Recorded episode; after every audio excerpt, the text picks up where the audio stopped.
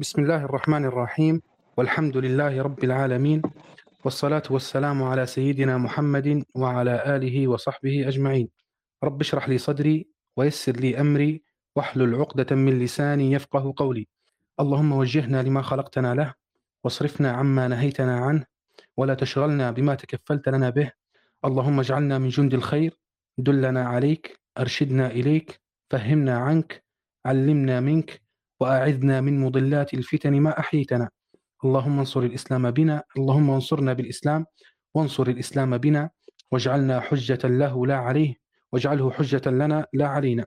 السلام عليكم ورحمة الله تعالى وبركاته. أهلا بكم مستمعين الكرام في الحوارية التاسعة والتسعين من برنامج تساؤلات على قناة المنتدى الفكري الشبابي. في حواريتنا الليلة سنستكشف عالم الطقس والأرصاد الجوية سأكون معكم أنا أيوب الهوني وسنناقش رفقة ضيفنا الكريم العلم المذهل وراء التنبؤ بالطقس وتغير المناخ وأثر كل هذا على حياتنا. لا شك بأن للمناخ تأثيرا على كل جانب من جوانب حياتنا من الأيام المشمسة إلى الليالي العاصفة من مزاجنا وأنشطتنا اليومية إلى مصادرنا الغذائية وملابسنا من أساليب الزراعة وأنواع المزروعات لدينا إلى التربة وخصائصها بل حتى البنى التحتية واقتصادات الدول. إذا ما الأهمية الفعلية لهذا العلم؟ وما وسائل التنبؤ به؟ وما هي آثاره التفصيلية علينا؟ وكيف ننتفع بهذه الآثار ونسخرها لتحقيق مراد الله لنا في هذه الأرض وإعمارها بمرضاته كل هذا وأكثر يجيبه لنا ضيفنا الليلة الأستاذ رشيد الصغير مدير قسم الطقس والأحوال الجوية في مؤسسة رؤية لعلوم الفضاء وتطبيقاته وسيقدم لنا في هذه الحوارية إن شاء الله رؤية عميقة حول طريقة عمل الغلاف الجوي سبحان من سواه وأبدعه أهلا وسهلا بك أستاذ رشيد. كيف الحال؟ السلام عليكم. أهلا وسهلا بك أخي أيوب الهوني وتحية مسائية لك أخي العزيز ولكل الشباب في قناة المنتدى الفكري الشبابي فسيح. أهلا وسهلا بك. أول ما نبدأ نبوك يا أستاذ رشيد. أه تعرف لنا شنو هو علم الأرصاد الجوية؟ يعني ما هو علم الأرصاد الجوية؟ آه آه آه نعم إن شاء الله آه طبعا علم آه آه الأرصاد الجوية أو علم الطقس والأرصاد الجوية كون هذه المصطلحين يعني آه مرادفين آه الطقس اللي هو حالة الجو أو العناصر الطبيعيه الموجودة في الجو، الارصاد الجوية هي عملية القياس آه اللي يقوم بها آه البشر آه أو الإنسان بالنسبة للطقس، طبعا علم الطقس أو الأرصاد الجوية هي مجموعة من المتغيرات. طبعا هذه المتغيرات تحدث يعني كل يوم في غلافنا الجوي يعني يختلف الطقس في أجزاء مختلفة من العالم ويعني يعني خلال دقائق وخلال ساعات وخلال أيام. هذه المتغيرات تشمل طبعا عناصر الطقس المختلفة كدرجات الحرارة وأيضا الرياح وكذلك الإشعاع الشمسي والرطوبة الجوية والأمطار. وغيرها كثير من عناصر عناصر الطقس. وأيضا هذه المتغيرات تسجلها محطات الرصد الجوي المنتشرة في كل أنحاء العالم. لذا الطقس يهتم بالحالة الآنية للجو. يعني طبعا مع التوقع لحالة الجو لساعات أو أيام يعني قادمة. معظم الظواهر الجوية لعلم طبعا الطقس يعني تحدث في طبقة الغلاف الجوي السفلى أو تسمى طبقة التروبوسفير. هذه طبقة طبعا يصل ارتفاعها يعني تقريبا بين العشر كيلومترات في المناطق الاستوائية وتصل حتى 18 كيلومتر بالنسبة للمناطق القطبية. هذه طبقة طبعا يحدث فيها جل أو كل الظواهر الجوية التي نشاهدها التي نعيشها بشكل يومي. يوجد بها يعني أغلب بخار الماء وكذلك الأكسجين وأيضا أكثر من 80% من كتلة الهواء بالنسبة للغلاف الجوي. نعم أخي أي... جميل بارك الله فيك. أه.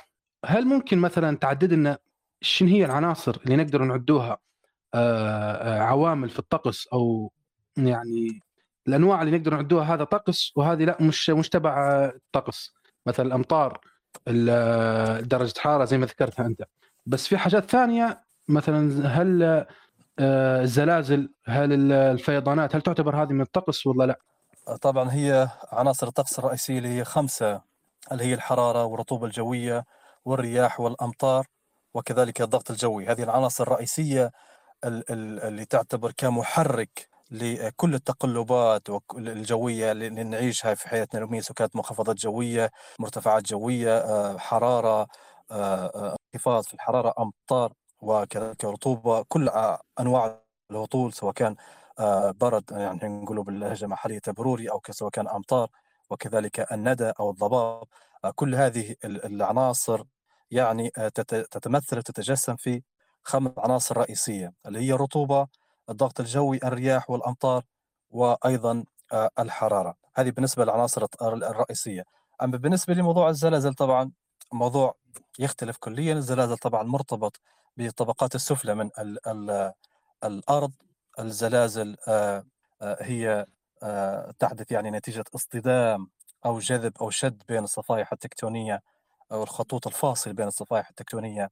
إذا مثلا آه، بالنسبة لحوض المتوسط كونه أقرب يعني خط تكتوني لنا في ليبيا اللي هو الخط الفاصل بين الصفيحة الأفريقية في الجنوب وكذلك الصفيحة آه، الأوراسية آه، من الشمال ليبيا تقريبا حوالي 200 كيلومتر عن الساحل نعم. جميل. بارك الله فيك. بح يا ما هي أهمية العلم هذا علم الأرصاد الجوية؟ شنو أهميته علينا إحنا كبشر؟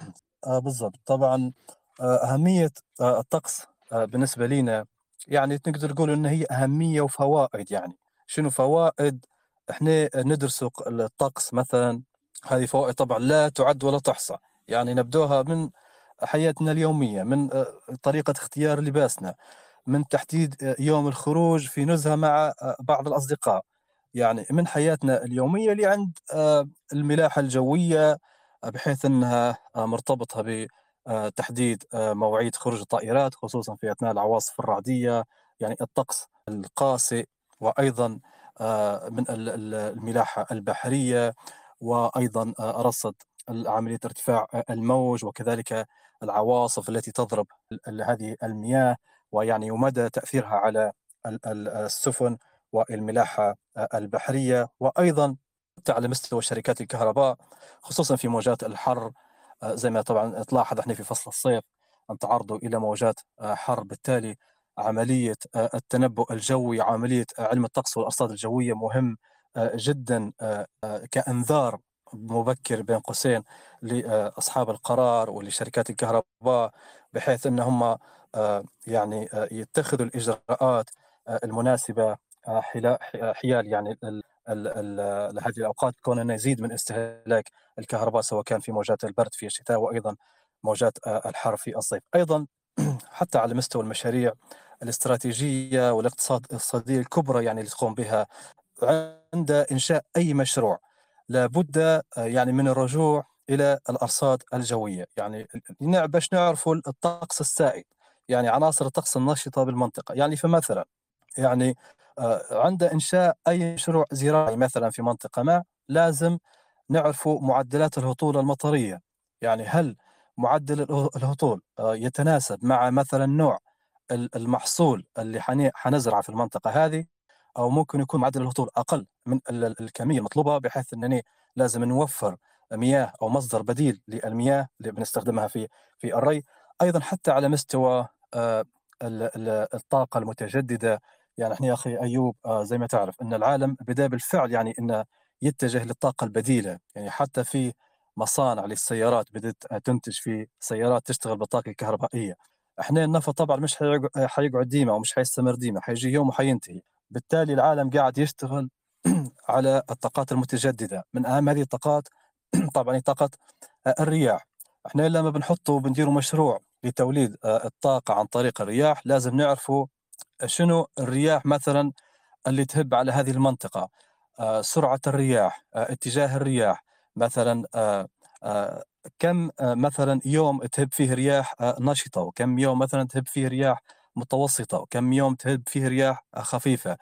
أيضا حتى على مستوى الطاقة الشمسية ومشاريع الألواح الشمسية هذه اللي قاعدة في بعض الدول تقريبا وحسب علمي أن المغرب قاعدة تشتغل على مشروع كبير لتوليد الطاقة الشمسية. وإحنا في ليبيا أخي أيوب كبيرة جدا من الاشعاع الشمسي. فمشروع آه، زي الطاقة الشمسية مثلا لإنتاج الطاقة النظيفة آه، لازم إحنا نعرفوا مقدار الإشعاع الشمسي مثلا المناسب لتوليد الطاقة الشمسية؟ كم يوم في السنة مثلا يكون الإشعاع الشمسي في ذروته؟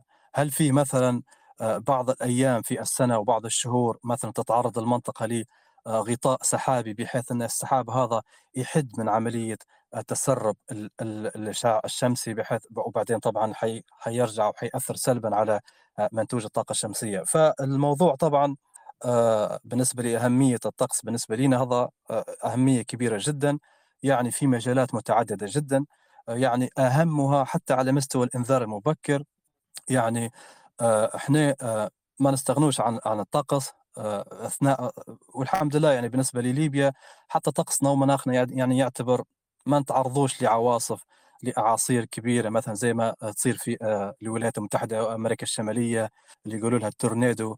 مثلا زي ما تصير في جنوب شرق آسيا اللي يقولوا لها تيفون. هذه الحالات الجوية العنيفة تحتاج إلى إنذار مبكر تحتاج إلى تنبيه إصدار تحذيرات. إحنا لو تجاهلنا هذه التحذيرات فبالتأكيد أن العواقب حتكون آه، وخيمة جدا. فيعني هذه أبرز النقاط يعني بالنسبة لأهمية الطقس بالنسبة لنا يعني كمجتمعات. هل ليبيا تخصص بأهمية معينة غير الدول الثانية؟ مثلا أنت تو ذكرت الأهمية العامة للبشر كلها لكن هل ليبيا عندها يعني جانب معين في الطقس آه، تميز به أو يهمها بزيادة عن ال ال ال يعني البقاع الأخرى في كوكب الأرض؟ طبعا ليبيا ليست استثناء بالنسبة للطقس، الطقس في السنوات الأخيرة وبالتأكيد أن أغلب الناس يلاحظوا ومصطلح التغير المناخي اللي هل بناس يعني يذكر في مصطلح التغير آه، المناخي؟ آه، ليبيا كدولة مطلة على حوض البحر المتوسط حوض البحر المتوسط من المناطق ومن الأقاليم العالمية اللي تأثر آه، بشكل مباشر بالنسبة للتغير المناخي. العنصر الأبرز في ليبيا اللي هو درجات الحرارة أو ارتفاع درجات الحرارة. إحنا لاحظنا خلال السنوات الأخيرة يعني فصل الصيف يعني ترتفع فيه درجات الحرارة بشكل يعني آه، لأيام عدة آه، في سنة 2021 آه، في شهر يونيو تقريبا تعرضت مناطق شمال غرب ليبيا لموجة حر استمرت لمدة 14 يوم. يعني إحنا لما رجعنا للأرشيف وقاعدة بيانات للنماذج العالمية وبالأخص المركز الأوروبي لتوقعات أو تنبؤات متوسطة المدى لقينا أن الموجة أو موجة الحر اللي تعرضت لها ليبيا وشمال غرب ليبيا تحديدا في أكتوبر 2021 هي أطول موجة حر آه، منذ العام 1987 فهذا يعني كجزئية بسيطة اللي هي عنصر الحرارة بس وتأثيرها طبعا على آه، ليبيا أيضا جزئيات أخرى فيما يخص العواصف الرعدية يعني نشوف إحنا تكررت موضوع العواصف الرعدية وكذلك هطول البرد أو التبروري في 2020 وفي شهر أكتوبر 2020 تعرضت مناطق شمال غرب آه، ليبيا وتحديدا مناطق طرابلس ومناطق شرق طرابلس حتى مدينة مصراتة إلى عاصفة آه، رعدية أدت إلى هطول كثيف للبرد أو أو التبروري في منطقة غصر خيار يعني وصل حجم التبروري حبة البرد وصل قطر الحبة هذه إلى 22 سنتيمتر. قطر الحبة وصل إلى 22 سنتيمتر. وطبعا تم إرسال الصور والقياسات حتى لمنظمات دولية خاصة بالتطرف المناخي وخاصة بالطقس القاسي وغيره وبالأخص يعني المنظمات الأوروبية. آه، فحطوا الحجم الحبة البرد هذه في الترتيب. آه، أعتقد السابع عالميا كأكبر حبة برد آه، تم تسجيلها لحد الآن. فهذا يعني جزء بسيط من من من من من التأثير ومن تأثير الطقس على آه، ليبيا يعني بشكل خاص. تمام هو أنت ذكرت التغير المناخ لكن ما زال بنفصلوا فيه إن شاء الله في المحاور القادمة فنخلوه على جنب تو الموضوع هذا. تمام. بالنسبة لل... لل... الاساليب أو الكيفية اللي يتم بها التنبؤ بالطقس، أكيد في أساليب مختلفة وأساليب كانت آه، يعني كانت ولا زالت تتطور بمرور الزمن. ممكن تاخذنا يعني في جولة كيف آه، بدأت أساليب يعني التنبؤ بالطقس وين وصلنا بها؟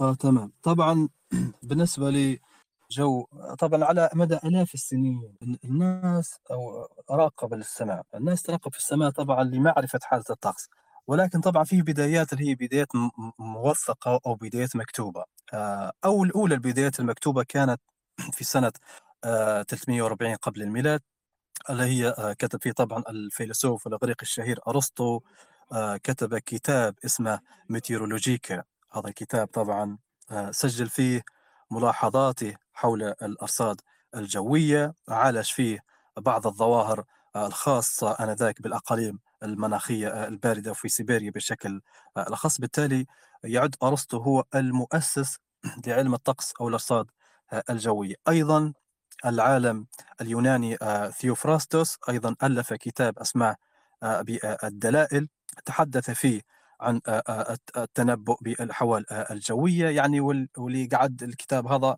كمرجع رئيسي لما يقارب من 2000 سنة. طبعا اعتمدت والحضارات هذا الكتاب شرح فيه كيفية ربط الحالات الجوية وموعد حدوثها بأوقات وتواريخ معينة. زي ما نقولوا يا أخوي أيوب تو إحنا عندنا بما يسمى بم...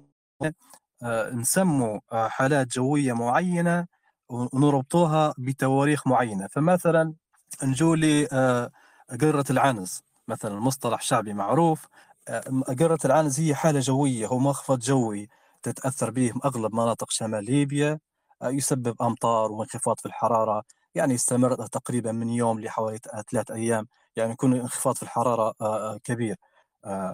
عادة يحدث في تاريخ 14 فبراير يعني 14 2 يعني أوقات يقدم شوية يومين أو ثلاثة أيام وحتى يتأخر شوية. فعملية الربط بين الأحداث الجوية بالتواريخ هذه هي اللي اعتمد عليها الأغريقي ثيوفراستوس في كتابه آه، الدلائل. طبعا الكتاب هذا مهم جدا.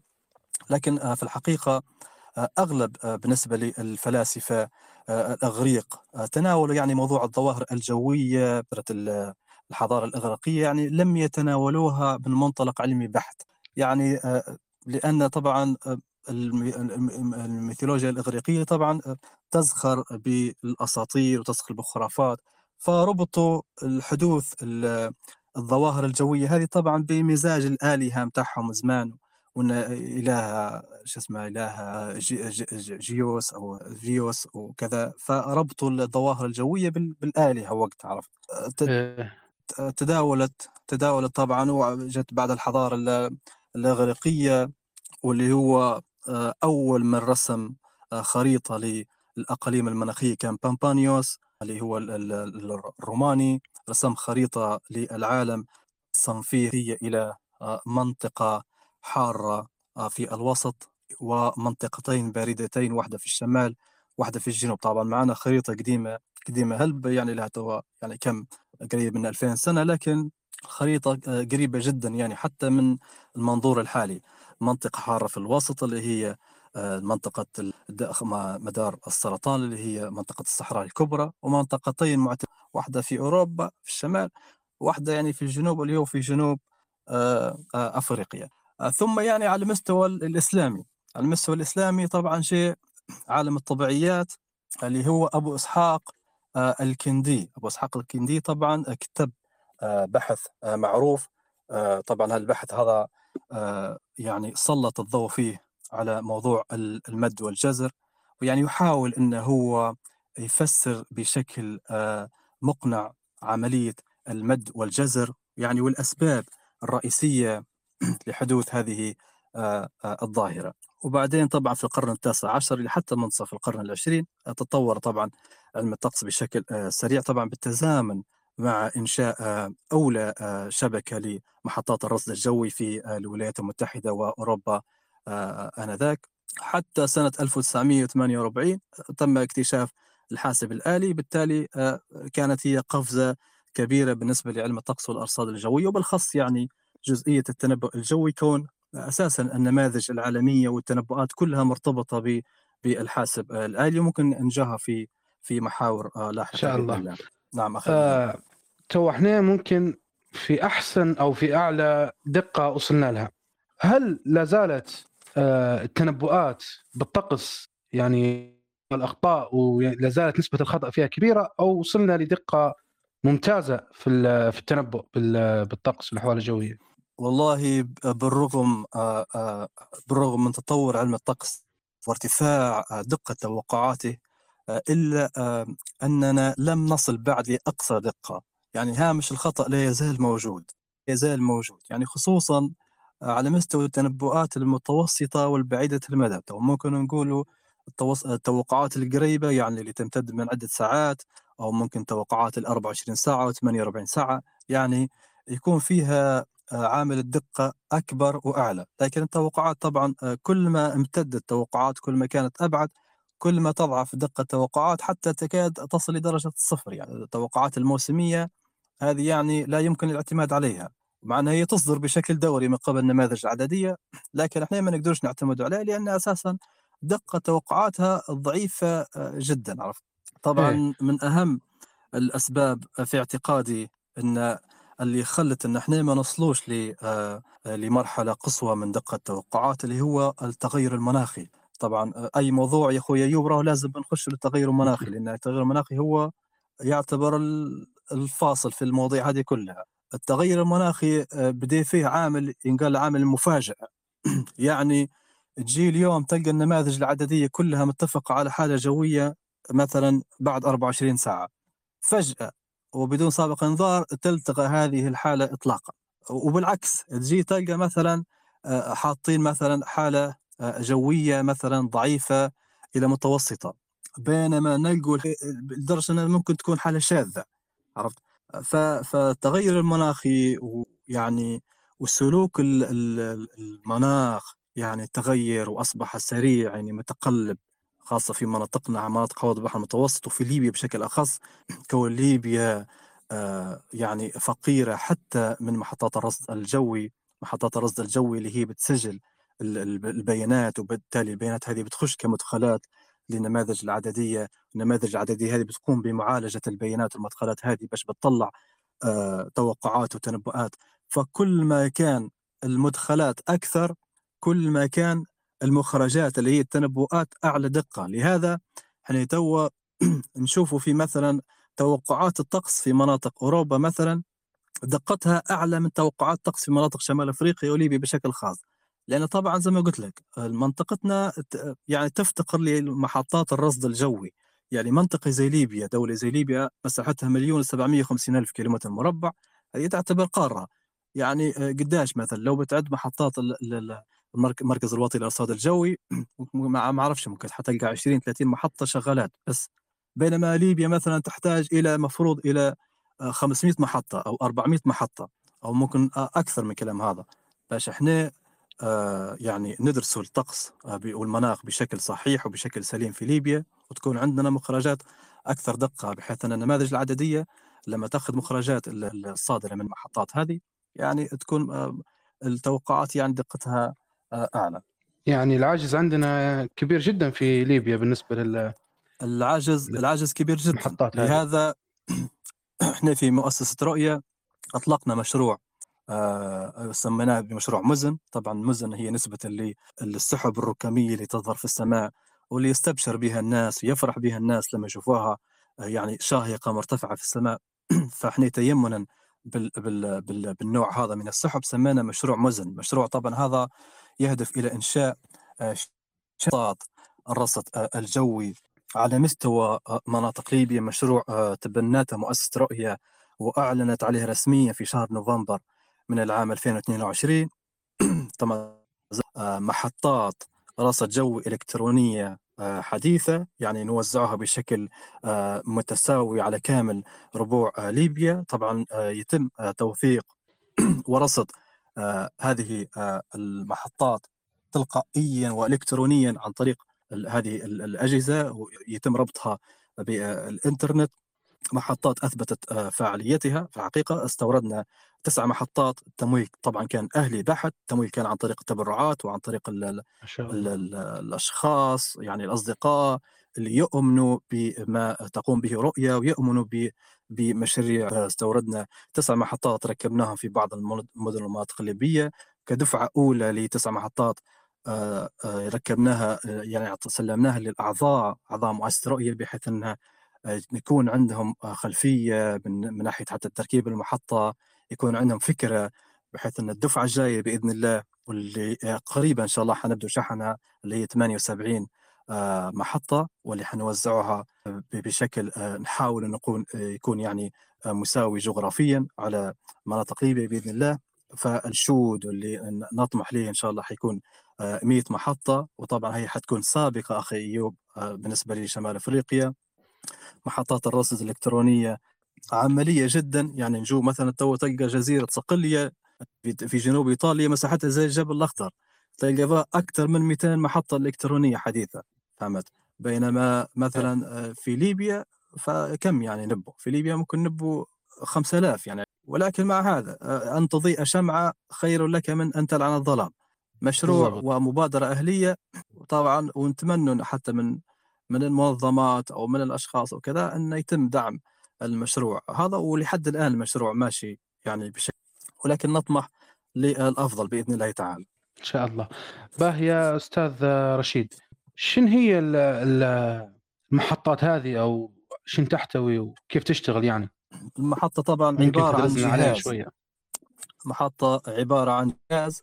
طبعا الجهاز هذا اللي هو يركب آه، في يعني آه، يعني في يتم تثبيتها يعني فوق في الفناء المنزل مثلا أو في في الأفضل إنه يكون في ساحة خضراء أو ساحة يعني خالية من من من الأرضية الأسفلتية هذه والخرسانية وكذا تكون هذه المناطق هذه الأرضيات وكذا تحتفظ بالحرارة أو يعني الأفضل أن يكون آه، تثبيتها بشكل عالي بحيث أنه يفوت 2 متر عن سطح الأرض أو تثبيتها مثلا فوق الأسطح المنازل وكذا يكون يعني كل ما كانت مثبتة بشكل آه، آه، أعلى كل ما كان أفضل والقيم عناصر الطقس المسجلة أفضل.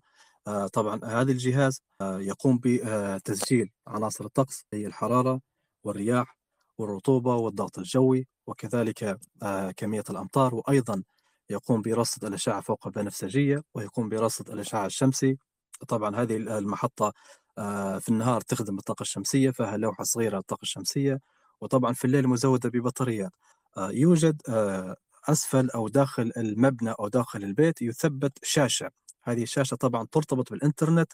المحطة الفوق اللي هي فوق البيت تقوم بإرسال طبعا بتوثيق وتسجيل عناصر الطقس ثم ترسل هذه الأحداثيات عن طريق الوايرلس إلى الشاشة اللي هي داخل المبنى والشاشة بدورها تكون مربوطة بالإنترنت طبعا ترتبط بمواقع عالمية آه، خاصة بالطقس والأرصاد الجوي. من أهم هذه المواقع اللي هي Weather Underground هذا موقع عالمي معروف وكذلك Weather Cloud إحنا تو حاليا المحطات هذه رابطينها بالمواقع هذه. بالتالي عملية نقل البيانات تحدث تلقائي يعني فرق زمني اللي هي ثواني فقط ويتحدث ثواني ويتحدث. أه تسجل أه هذه المحطات على هذه المواقع قاعدة آه، بيانات وجداول تلقائية بدون إحنا ما نتعبوا عليها بدون ما نديروا لها حتى حاجة عرفت؟ فالمشروع للأمانة مهم جدا. نستفيدوا من المشروع آه، آه، حيستفيدوا منه اللي هو الطلبة والبحاث الدارسين خصوصا في مجال التغير المناخي. أيضا حنستفيدوا منه في إنشاء قاعدة بيانات لعناصر طقس في ليبيا. قاعدة البيانات هذه حنستفيدوا منها في معرفة سلوك آه، وحركة المناخ. طبعا آه، حتظهر النتائج بعد عدة سنوات. لما نجوا نراجعوا العناصر الطقس أو الداتا أو قاعدة البيانات اللي عندي حنعرفوا إن هل المنطقة هذه وين يتجه المناخ؟ هل كمية الأمطار تتجه لي؟ إنها تكون أكبر أو تتجه إنها تكون أقل بحيث أن يكون جفاف؟ هل درجات الحرارة مثلا آه، ارتفعت بمقدار مثلا معدل كم درجة درجتين ثلاثة هل درجات الحرارة خفضت؟ آه، طبعا آه، وعارف أنت التغير المناخي مش حنقدر إحنا ندرس التغير المناخي إلا بوجود القيم المهمة جدا هي عناصر طقس مهمة جدا في دراسة موضوع التغيير المناخي. نعم أخي جميل. قواعد البيانات هذه هل مثلا يوجد قواعد بيانات محلية مختصة بليبيا فقط؟ وحتى هي يعني تحدث مباشرة زي ما ذكرت أنت المواقع العالمية أو ما فيش حاجة هيك؟ آه لحد الآن آه فيه آه في بعض المحطات التابعة للمركز الوطني للارصاد الجوي تسجل في في عناصر الطقس وفي بعض المواقع العالمية زي تقريبا في موقع جومنت موقع إسباني هذا يسجل في القيم المتطرفة يعني أكبر درجة حرارة. حراره أقل درجة حرارة ياخذ فيها طبعا مركز الوطني للارصاد الجوي عنده يعني آه، نوع من العمل المشترك ونوع من الإيميلات اللي يتواصل يعني في يكون تواصل بيناتهم. ولكن آه، طبعا إحنا مع إن إحنا الأمانة آه، مركز الوطني للارصاد الجوي يمر بأوقات عصيبة جدا يعني يفتقر للظروف أو الإمكانيات يعني تولي عشر سنوات تقريبا حتى المقر متاع المركز الوطني يعني أصبح ماهوش ليهم حاليا مأجرين في مبنى داخل مدينة طرابلس. فبالتالي إحنا مش حنلومه طبعا المركز الوطني بالعكس إحنا حنناشدوا الدولة الليبية ومسؤوليها المركز الوطني للرصاد الجوي كجهة آه، وطنية ليبية كل إحنا ندعم جهازه وندعم آه، آه، أعضائه طيب آه ال ال الأقمار الصناعية هل حتى هي تعتبر مثلا من من الأجهزة اللي تقيس الطقس؟ وهل دقتها يعني أحسن من الأجهزة اللي ذكرتها أو أقل بحكم أنها ما تقيسش في الحرارة يعني فيهاش حساسات تقيس الحرارة أو الضغط الجوي بالنسبة للأقمار الصناعية طبعا تشتغل آه، بخاصية الاستشعار عن بعد. آه، طبعا آه، نعطوا للمتابعين والمستمعين نبذة مختصرة عن موضوع الطقس وكيف التنبؤ بالطقس.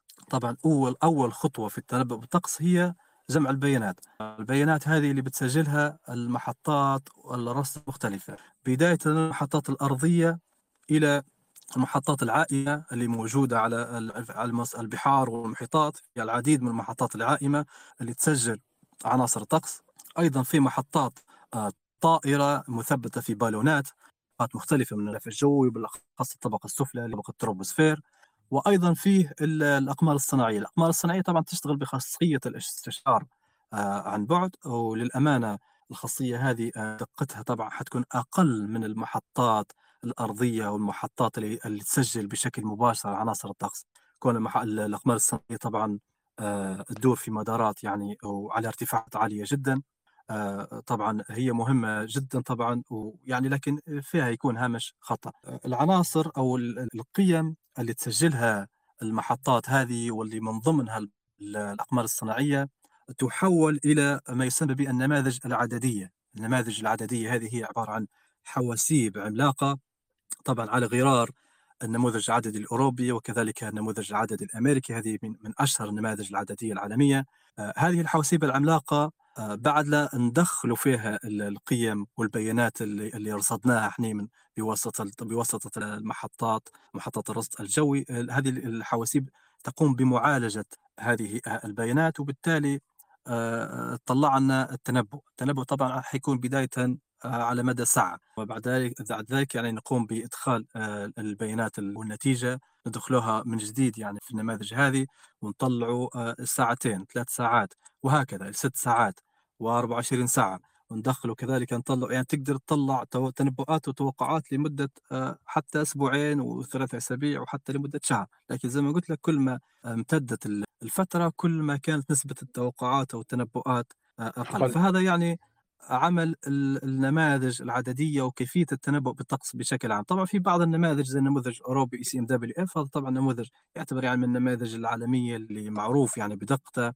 ياخذ بعين الاعتبار حتى بالنسبة للموقع الجغرافي للمنطقة. يعني هل المنطقة مثلا المراد التنبؤ بطقسها هل هذه تقع مثلا على سفح جبل أو تقع مثلا في باطن جبل؟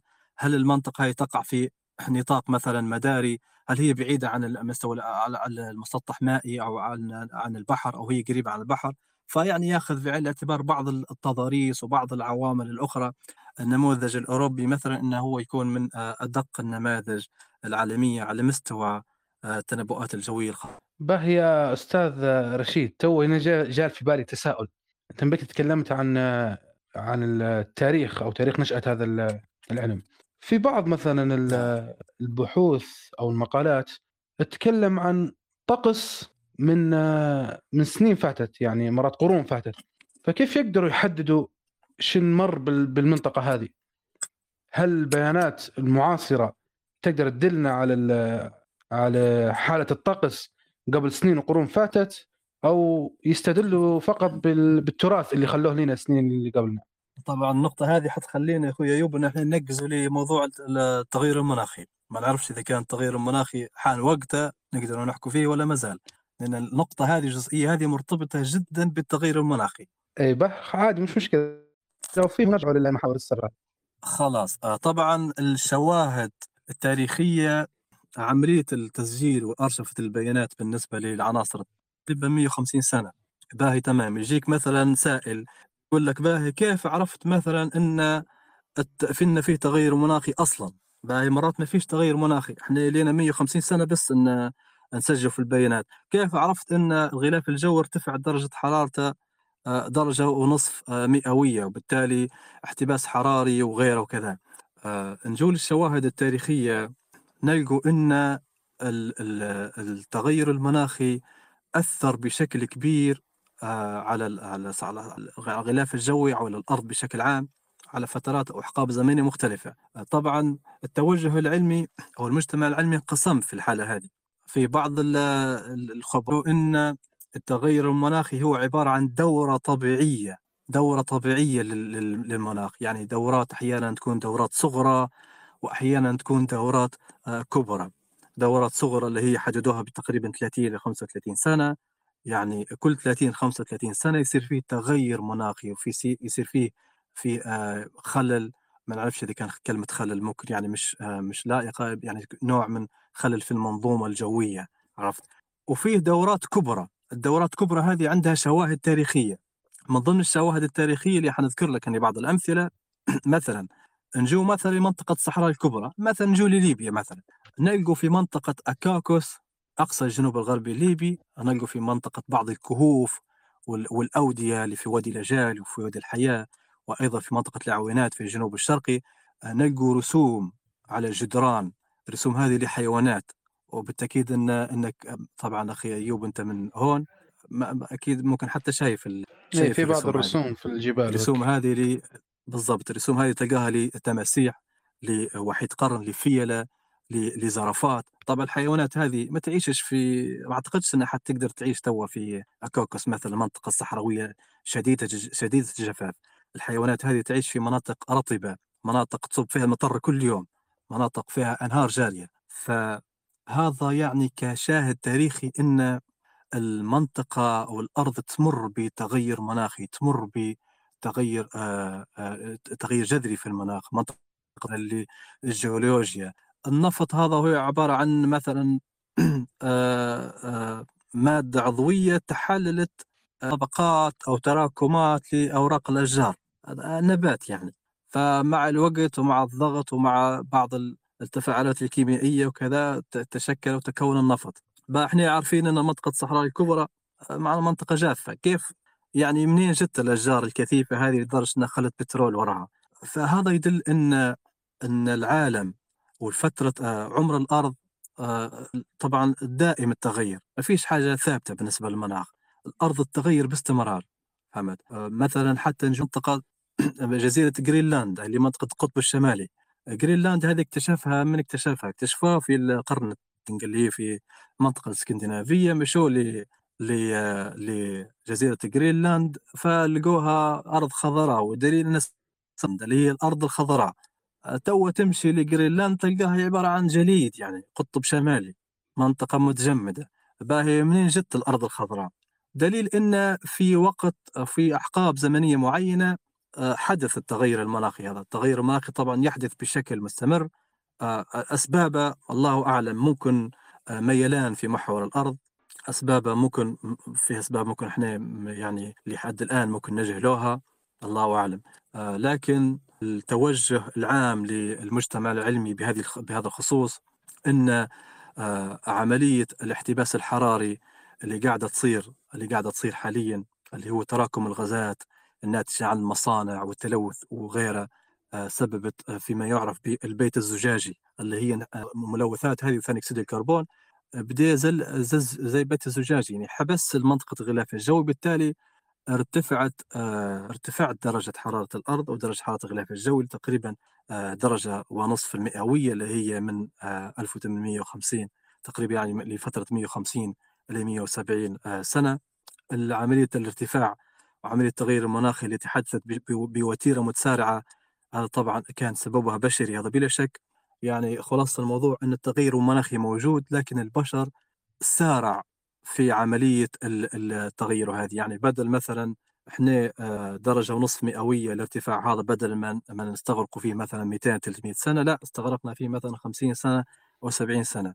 فالبشر آه، يعني سارعوا في عملية التغيير المناخي. بارك الله فيك. بما أن إحنا خشينا خشينا في في المحور هذا أه شن هي الآثار اللي حيخلفها يعني التغير المناخي سواء في الحاضر أو في المستقبل القريب والبعيد؟ سواء كانت علينا إحنا كبشر أو على على الأرض. الآثار تقصد الآثار هل الآثار المناخية مثلا؟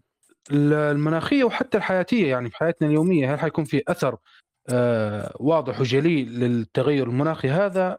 والله حيكون يعني تغير مناخي يعني أثر في الطقس بس لكن هو تغير الطقس حيأثر في الحياة اليومية.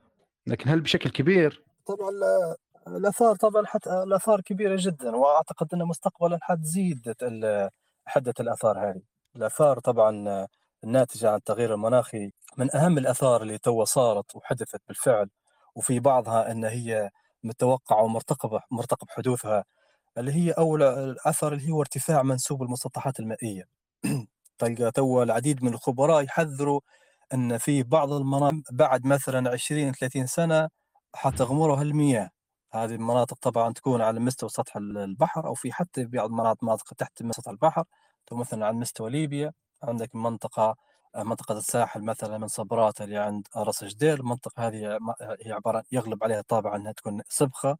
هذه المنطقة منخفضة يعني على مستوى أو حتى إلى ما دون مستوى سطح البحر في بعض مناطقها. المناطق السبخية غادي في الخليج وأيضا آه، جنوب آه، مصراتة في سبخة جهة آه، تورغة هذه المناطق حسب حسب دراسات البحاث والخبراء في المجال هذا إنها حتكون معرضة بأن تغمرها المياه. يعني المناطق هذه حتغمرها المياه بعد مثلا كم عقد مثلا 20 30 50 سنة يعني بهالحدود. أيضا ذوبان الجليد من خلال صور الأقمار الصناعية في فترة طبعا التصوير الفضائي في تقلص أو نقص واضح لمستوى الجليد بالنسبة لمناطق القطبين سواء كان القطب الشمالي أو القطب الجنوبي الجنوبي. يعني آه، مناطق أو جبال جبلية اندثرت أو ذابت طبعا آه، ذوبان الجليد هذا حيؤدي إلى اللي طبعا آه، ذكرنا ذكرنا آثار المرتقبة ممكن حتصير بعد 20 أو حتى اخرنا أيضا يوجد أثر مهم جدا بالنسبة للتغير المناخي اللي هي كثرة العواصف المدمرة. يعني آه، لاحظنا خلال السنوات الأخيرة في مناطق أمريكا الشمالية مثلا مناطق آه، جنوب شرق آه، آسيا العواصف سكان الأمطار والرياح وغيرها كانت شديدة جدا. بالتالي وفيات بهذه المناطق. أيضا موجات الحر المتطرفة وموجات البرد المتطرفة. موجات البرد طبعا ممكن ما تحدثش عندنا. إحنا ممكن عند تحدث عندنا موجات الحر وزي ما ذكرنا موجة الحر الكبيرة اللي صارت في 2021 اللي استمرت ل 14 14 يوم. وأيضا آه، سنة 2022 آه، سجلنا مثلا في منطقة أو في مدينة زلطن وصلت الحرارة بالفعل إلى أو تجاوزت بقليل 49 درجة مئوية. هي طبعا قيمة عالية جدا. والعديد من المناطق الأخرى لكن طبعا زي ما قلت لك أن آه، افتقارنا للمحطات الرصد الجوي يعني آه، ما يخليناش إحنا نواكبوا أو نتابعوا عمليه آه، آه، التطرف هذا بشكل بشكل أيضا زي ما قلت لك بخصوص موجات البرد المتطرفة في بعض دول العالم وأيضا الحالات الجوية الشاذة. ذكرنا طبعا مثال سابق عن حجم حب حبات البرد أو التبروري اللي تهاطل على منطقة أو على مدينة قصر خيار بشرق مدينة طرابلس 2020 شهر أكتوبر 2020 آه، اللي بلغ حجم آه، حبة البرد آه، قطرها 2 سابع أكبر حبة برد سجلت لحد على مستوى العالم. طبعا والأهم من هذا كله أخي أيوب خصوصا المناطق اللي اللي تعرضت للجفاف. الجفاف هذا طبعا يعتبر حتى هو كأثر ناتج عن التغيير المناخي. المناطق هذه طبعا حيصير فيها شح ونقص في الموارد المائية العذبة. في بعض الدول يعني غارت عندهم حتى المياه الجوفية آه، بالتالي آه، هذه المناطق تكون آه، عرضة للحروب وكذلك النزاعات وحتى هجرات هجرات البشر وغير عرفت؟ بارك الله فيك. هل ممكن مثلا تعدد لنا العوامل البشرية المؤثرة على الطقس اللي أثرت يعني في تغير المناخ هذا؟ سواء من الثورات الصناعيه آه كل هذه الحاجات يعني. التأثير البشري هل طبعا تقدر تعد يعني آه البشر هم نعم. ال- السبب الأساسي في في في التغير هذا؟ آه، بالنسبة آه، بالنسبة لي يعني على المستوى الشخصي أني آه، أؤمن بأن التغير المناخي أمر حاصل سواء كان وجدوا بشر أم لم يوجدوا. وبالدليل طبعا الشواهد التاريخية آه، عملية تغير مناخي كبير حدثت في فترات زمنية مختلفة.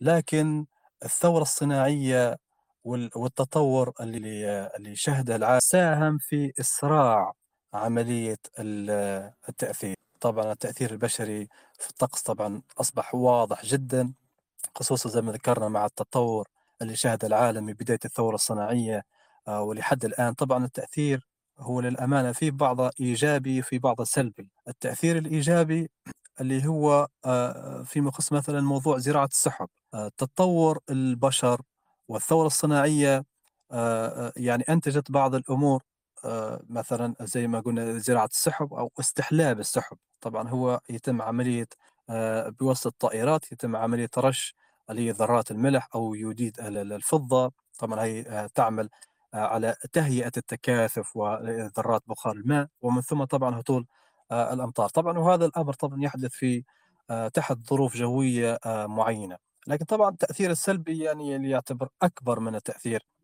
الإيجابي. طبعا التأثير السلبي هي تأثيرات واضحة وجلية يعني من خلال الغايات اللي تنتجها المصانع واللي آه، في حرارة الأرض أو سارعت في عملية ارتفاع حرارة الأرض وتسببت فيما يعرف بالاحتباس آه، آه، الحراري. أيضا يوجد تأثير بشري آخر مهم جدا اللي هو قطع الأشجار. آه، في منطقة الجبل الأخضر في ليبيا آه، تم آه، قطع مساحات من الأشجار بما يقارب 14 ألف هكتار يعني فترة تقريبا من التسعينات وحتى 2015 طبعا هذه مساحات آه، كبيرة جدا. ال- الأشجار أو الغطاء النباتي بشكل عام يعني يساهم في عملية الدورة المائية آه، يعني يساهم في إنتاج بخار الماء.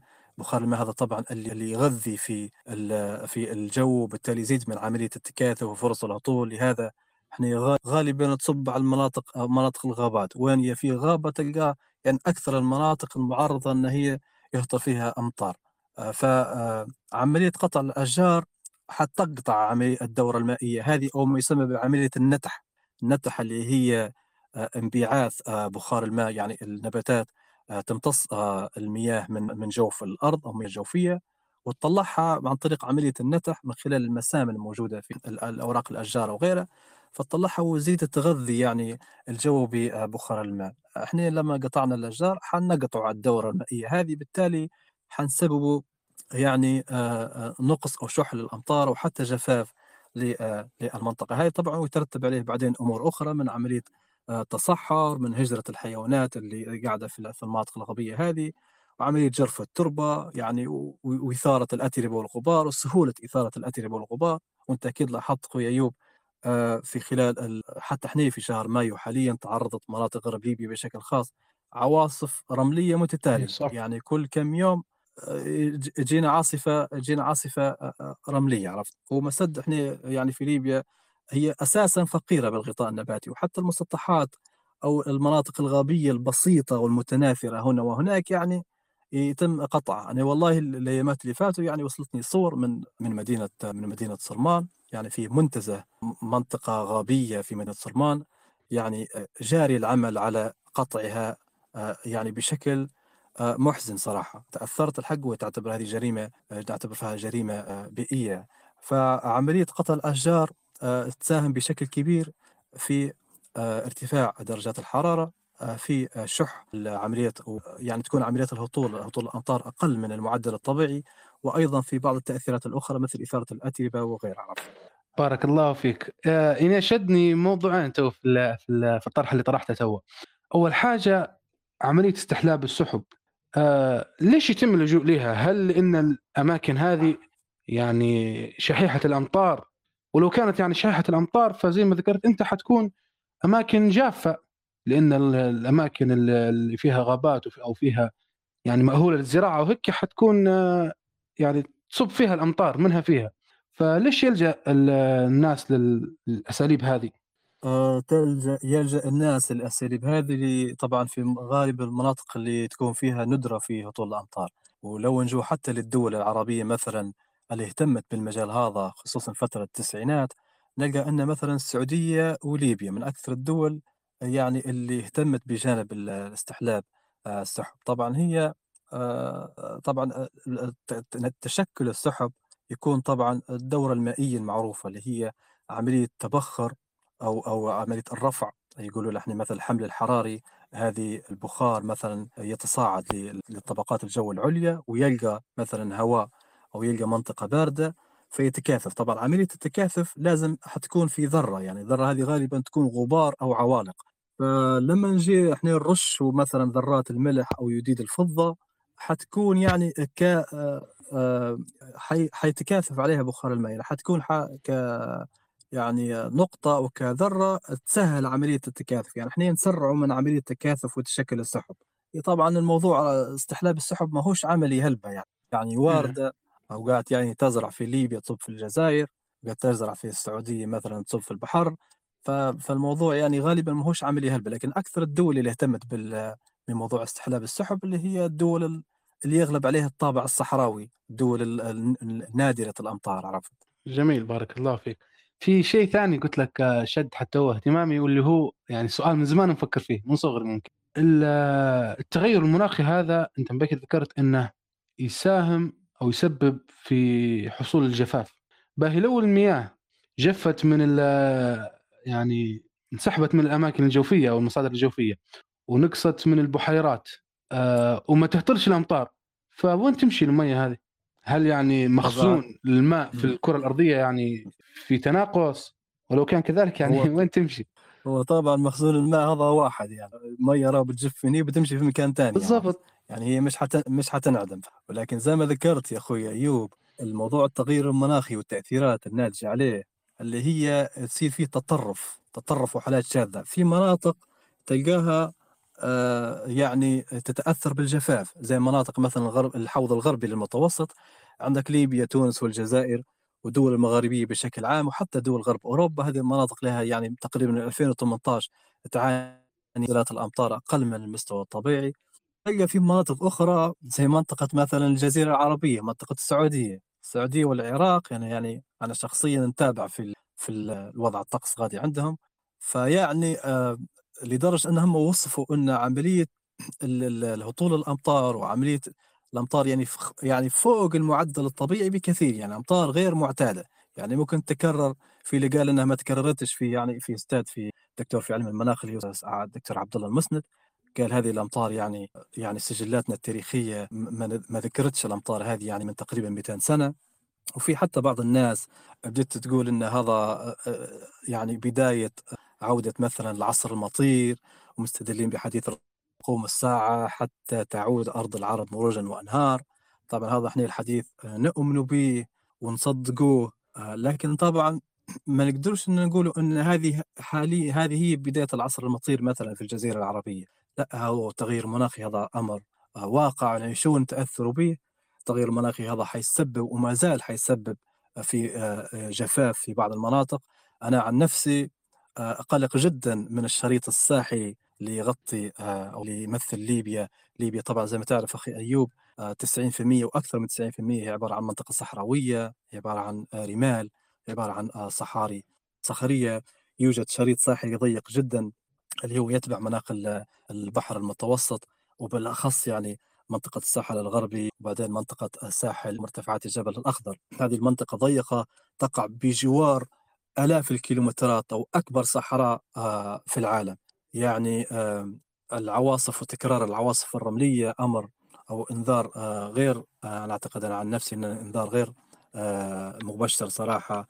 الله أعلم آه، لو استمر موضوع التغير المناخي واستمر تأثيراته علينا واستمر شح الأمطار فممكن بعد يعني فترة أو بعد حقبة زمنية معينة ممكن حتكون المنطقة هذه حيغلب عليها طابع التصحر أو ممكن تكون غير صالحة للسكن. فكل شيء وارد عرفت على المدى البعيد. بارك الله فيك. ثراء جميل. آه، ممكن تو نقدر نفتح باب النقاش بحكم إنه وصلنا يعني وقت ال- الحوارية. لو في أي حد آه، عنده مشاركة أو عنده سؤال يبي يستفسر للضيف فيتفضل يرفع يده وحنفتح له المايك.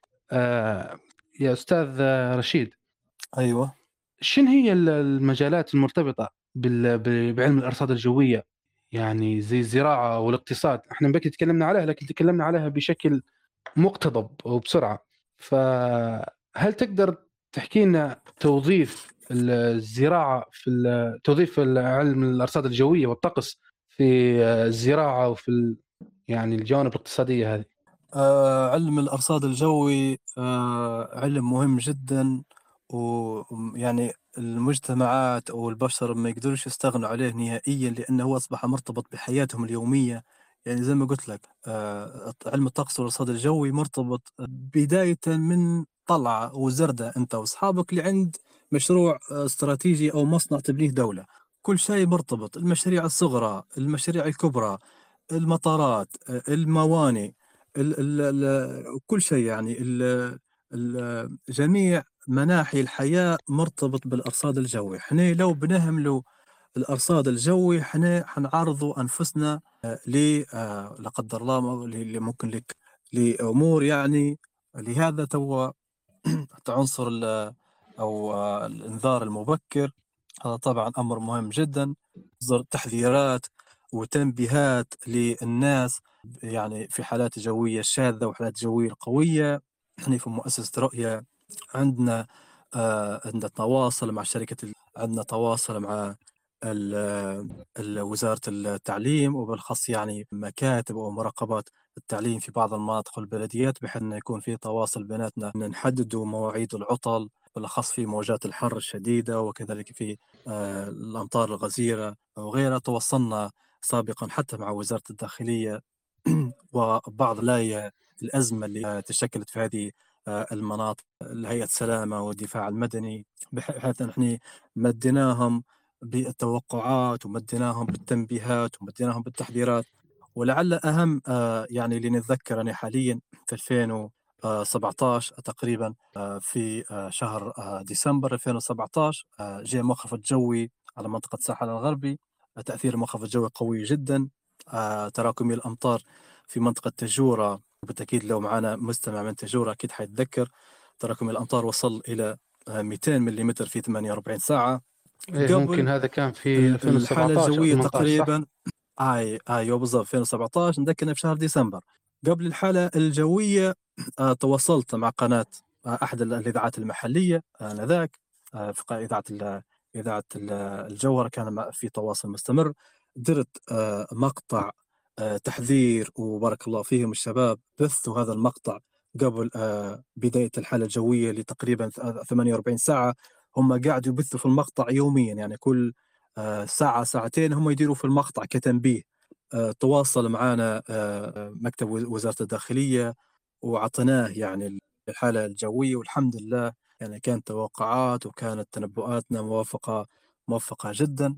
قلنا له أن منطقة آه، شرق طرابلس اللي هي ت- تجورة تحديدا من الممكن أنها تتعرض لأمطار غزيرة بالتالي غلق آه، غرق لبعض أو غمر المياه لبعض آه، الطرق خصوصا المناطق يعني الأحياء المنخفضة حتتعرض لعملية تراكم المياه وغيرها بالتالي نصحنا أن يتم تنظيف غرف الصرف الصحي و- وغيرها بحيث أن نساهموا في تقليل أقل شيء من عملية آه، آه، تراكم المياه. فعنصر الإنذار المبكر والتنبيه عنصر مهم جدا المفروض حتى الدولة واللي الجهة اللي تمثلها هي المركز الوطني للإرصاد الجوي تشتغل على الجانب هذا يعني مستقبلا بحيث أن آه، إحنا في مرحلة تغير مناخي سلوك المناخ أصبح آه، يعني آه، غير معتاد عملية عنصر المفاجأة أصبحت آه، تتكرر باستمرار. آه، عملية تكون بالأخص العواصف الرعدية وما يصاحبها من رياح هابطة. العواصف الرعدية هذه تعتبر من أخطر الأشياء يعني اللي هي ممكن تأثر في في مناخنا كليبيا. العاصفة الرعدية لما تتشكل طبعا تتشكل بشكل سريع جدا. عملية تراكم عملية تراكم وعملية زيادة الس- السحاب الرعدية بحيث أنها ممكن توصل لمرحلة السحابة الخارقة أو ما تسمى بال super ce- ال super cell. هذه سحابة عادة تكون في مقدمتها رياح هابطة. الرياح هذه ممكن تكون قوية جدا توصل آه، سرعتها حتى 100 كم في الساعة.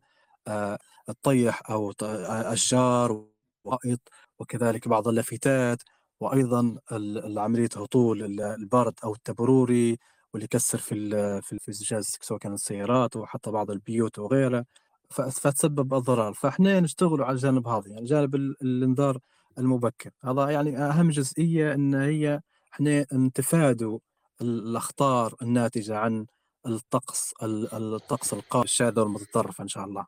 بارك الله فيك. والله أهميتها عظيمة جدا وإحنا في ليبيا مش مش فاطنين الاهميه هذه. بارك الله فيك يا ما هو فيها بعض الشرائح في آه، نقص عليك أخوي إيوب في بعض شرائح المجتمع الليبي أصلا آه، ما هوش مبالي يعني أنت كيف مثلا تبي توصل تنبيه لشخص آه، عنده أغنام في أعالي الجبال أو في منطقة أو مثلا في وادي نائي أو في مثلا في منطقة جبلية مثلا أو في في الظاهر مثلا أو في منطقة صحراوية.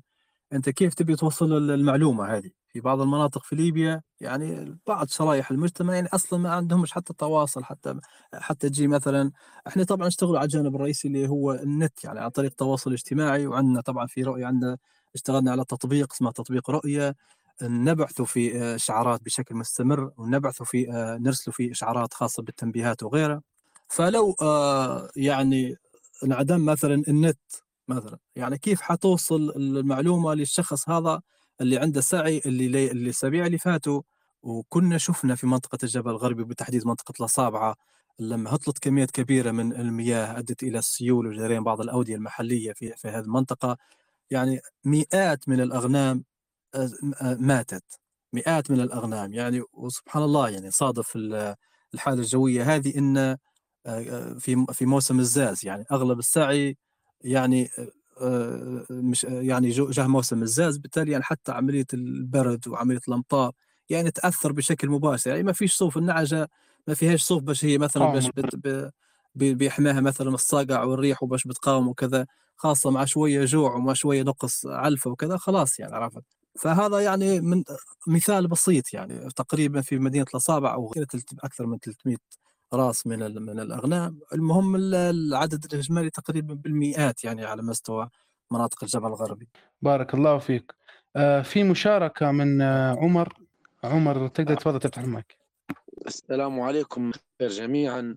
أول حاجة نشكرك أخوي أيوب على استضافتك للأستاذ رشيد. بارك الله فيك على الكم الهائل من المعلومات يا أخوي رشيد اللي وفيتنا بها. حاب نسألك بعض الأسئلة والتساؤلات البسيطة. أولها على مدى كمية المحطات بدري يقول لك أنت ليبيا المفروض يكون لها أكثر من محطة يعني. بالعدد التقريبي يعني قديش المفروض ليبيا مساحتها تغطى كم محطة وال quality بتاع المحطة أخوي رشيد أكيد عندك دراية بال quality المحطات اللي موجودات في العالم يعني الصنع والمحطات الشركات الممتازة. عندي سؤال والسؤال الآخر نبي نعرج يا أخوي رشيد نبي نسألك ما هي توقعاتكم للمناخ من مثلا من من تاريخ اليوم لعند أسبوعين قادمات يعني. لأن بصدق أن توقعات المناخ أصبح في المجتمع ضرورية يعني لكل فرد يعني. زي ما قلت أنت عرجت الفلاح للفلاح يعني. الفلاح بيزرع بيعرف شو المناخ خد في الشهر الجاي واللي بعده مثلا. تلقاه متابع. والمربي الحيوانات زي ما قلت أنت وعرجت سابقا على الأصابع كيف صار فيه منطقة الأصابع وكيف جاهم السيل والتنبؤات. وكل يعني حتى سواق التاكسي يعني غدا مرات بيسافر يقول قدامي حجاج ما أقدرش نتحرك فهمت علي؟ ده أبرز مثال يعني من مدينة لمدينة واللي بيسافر حتى أي مسافر يعني. قد يصبح المناخ شيء ضروري لمعرفته والدرايه به يعني وتطور العلم حاليا يعني. كذا فهمت سؤالي الأول والثاني. إن شاء الله تعرجنا عليه. بارك الله فيك. بارك الله فيك يا تفضل يا أستاذ رشيد. بارك الله فيك يا عمر جزاك الله خير طبعا عمر فاروق هذا صديقنا من من مدينة سرت ومتابع وفي صراحة ومهتم جدا بال بالطقس والارصاد الجوية بالنسبة لسؤالك الأول يا أخوي عمر آه، طبعا زي ما ذكرت ليبيا مساحتها كبيرة جدا فأعتقد إن آه، العدد الموجود حاليا آه، عدد ضئيل جدا يعني تقريبا المحطات التابعة للمركز الوطني يعني من 20 ل 30 محطة هذول يشتغلوا. آه، أعتقد أن العدد أكبر من هيك لكن آه، أغلب المحطات يعني أعتقد أنها أنها عاطلة. آه، ليبيا تحتاج ما لا يقل عن 500 محطة للرصد الجوي على مستوى مناطق وربوع ليبيا. هذا بالنسبة للسؤال الأول. أما بالنسبة للسؤال الثاني اللي هي طبعا جودة المحطات. إحنا طبعًا في مؤسسة رؤية اعتمدنا يعني نوع من المحطات اللي قاعدين نشتغل عليه حاليًا، طبعًا درنا يعني نوع من المقارنة سواء كان مع بعض النماذج العددية العالمية أو حتى مع المحطات التابعة للمركز الوطني للأرصاد الجوي، وكانت يعني نتيجة مرضية جدًا وبالأخص يعني عنصر الأمطار وكذلك الرياح واتجاه الرياح، عنصر الحرارة كذلك يعني كانت يعني مرضية نسعى إلى أن تكون يعني الأجهزة في مستقبلًا يعني بجودة أعلى، لكن طبعًا زي ما عارف أخي أيوب أن الموضوع أو مشروع مُزن اللي قاعدين نخدموا عليه حاليًا مشروع طبعًا تطوعي، يعني بالتالي تواجهنا بعض المشاكل المالية، إحنا كان نبوا نركزوا على موضوع ال الجودة، يعني في في بعض المحطات يعني محطات الرصد في اللي حقها حتى 20,000 و30,000 دولار، يعني هذا م منين بتجيب الكلام هذا؟ مبالغ مالية كبيرة عرفت؟ فمعناها قديش نبوا باش مثلًا باش بنغطوا 50 محطة مثلًا في ال20,000 دولار، فما أرقام كبيرة يعني أرقام تبي الدولة تشتغل عليها، إحنا قاعدين نشتغلوا على إمكانياتنا وعلى جهودنا وعلى يعني ال اللي نشوفوا فيه إنه هو مثلًا أقصى آه، طموحنا، بإذن الله نطمح للأفضل ونتمنى يعني حتى مستقبلًا إحنا نحصلوا حتى دعم آه، مالي فيما يخص آه، مشروع مُزن، طبعًا مشروع مُزن هو مشروع وطني بامتياز ما فيش ولا أرباح ولا مكاسب مالية من وراءه، الهدف الأساسي هو علمي بحت، الهدف الأساسي هو إن أو حتى أطفالنا واللي لما يلقوا العالم يعيش بالتغيرات المناخية لما يشوف بلاده حتى قاعدة بيانات باش نشوفوها كيف كان طقسنا قبل شو اسمه إحنا ما نبوش صغارنا في مستقبل إن يكونوا زي ما إحنا قعدنا نقولوا عام الثلج وعام شو اسمه آه الأوروب والأمريكان محطاتهم راكبة من 1900 تقريبا وكم يعني من 1900 ولا ممكن نهاية 1890 وإحنا طبعا تأخرنا عليهم بفترة آه طويلة طويلة جدا. بالتالي إحنا ما نبوش نارشفوا ما نبوش بالموروث الشعبي عام الثلج وعام العجاج وعام الريح وعام شو اسمه عرفت؟ إحنا نبو نرجعوا نبو صغارنا مستقبلا يرجعوا إلى قاعدة بيانات يرجعوا إلى أرقام أرقام موجودة قدامهم بحيث انهم لما يدرسوا موضوع التغيير تفيدهم في مشاريعهم تفيدهم كيف يبنوا بلادهم مستقبلا عرفت؟ آه، آه، فهذا هو. السؤال الثالث آه، أخي أيوب عشان نتذكره. آه سيد عمر تقدر تعيد سؤالك تعود سؤالك. قلت قلت لك يا أخوي رشيد نبغى نعرفوا المناخ من اليوم من تاريخ اليوم لمدة أسبوعين قدام يعني بالنسبة لليبيا خاصة والشرق الأوسط عامة منطقة. كان عندك دراية يعني أكيد تكون عندك دراية. يعني. نعم. فيدنا بارك الله فيك. نعم. طبعا آه، إحنا فيك بارك الله أخي عمر.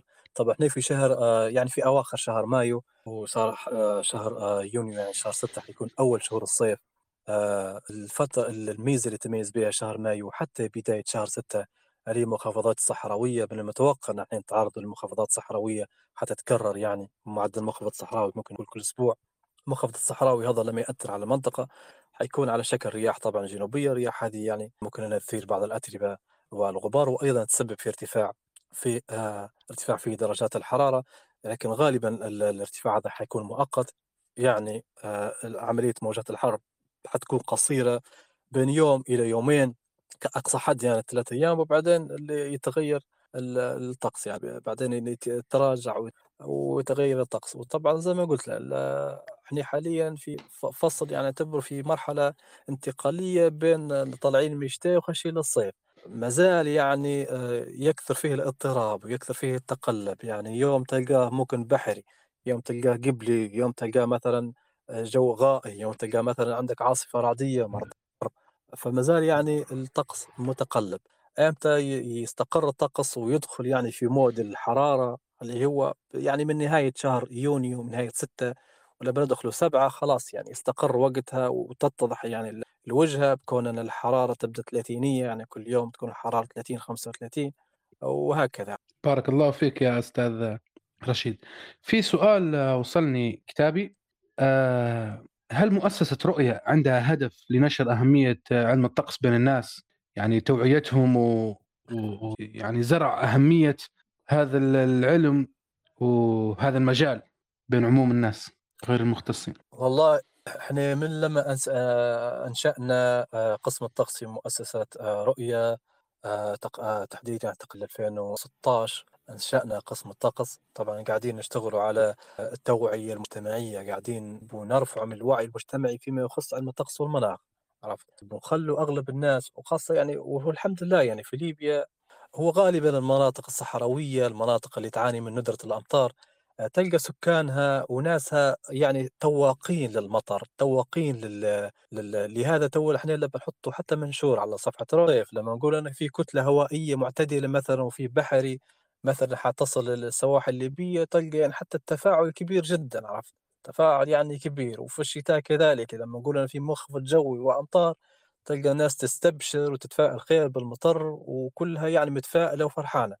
فاحنا قاعدين نشتغلوا وبإذن الله عندنا مشاريع بإذن الله في المستقبل وقاعدين نخطط لمشاريع ونشاطات ولقاءات إن شاء الله وتفا... وتفاعليات وكذا فعاليات بحيث إن إحنا نزيد ونرفعه من المستوى يعني إن إحنا نبي نوضحه ونبينه للناس إن آه، علم الطقس عنده أسس وعنده قرائن وهذا علم قائم بحد ذاته هو فعلا آه، أوقات يعني تصيب وأوقات تخطئ. هامش الخطأ طبعا هذا وارد. يعني في النهاية مهما تطورنا ومهما وصلنا لمرحلة متقدمة من العلم يعني تقعد جزئية غيبية سبحان الله بسيطة كأن الله عز وجل يختص بها في نفسه. كأن الله عز وجل يخبرنا أن مهما وصلت مهما تطورت لا راه في جزئية في غيب لازم أن أن تخطئوا فيه أو لازم أن أنكم توقعوا فيه في الخطأ. يعني نماذج عددية حواسيب عملاقة منظومات كبرى عالمية يعني تخطئ تخطئ. يعني فسبحان الله. لكن إحنا طبعا قاعدين إن, أن زي ما قلت لك أخي أيوب نحاول مع الليبي وشرائح وكذا وبالأخص سبحان الله. جزئية الإنذار جزئية الإنذار المبكره يعني هذه أهم شيء لأن هذه هي اللي بت بتأثر في حي في حياتنا يعني بتأثر في يعني ممكن تزهق أرواح آه، بسبب إهمال جزئية تضيع أرزاق. المبكرة. إحنا لو ما اهتمناش بالضبط تضيع أرزاق وتزهق أرواح جزئية الإنذار المبكر إحنا قدامنا آه، مسؤولين أمام الله عز وجل. آه، عندنا واجب أخلاقي.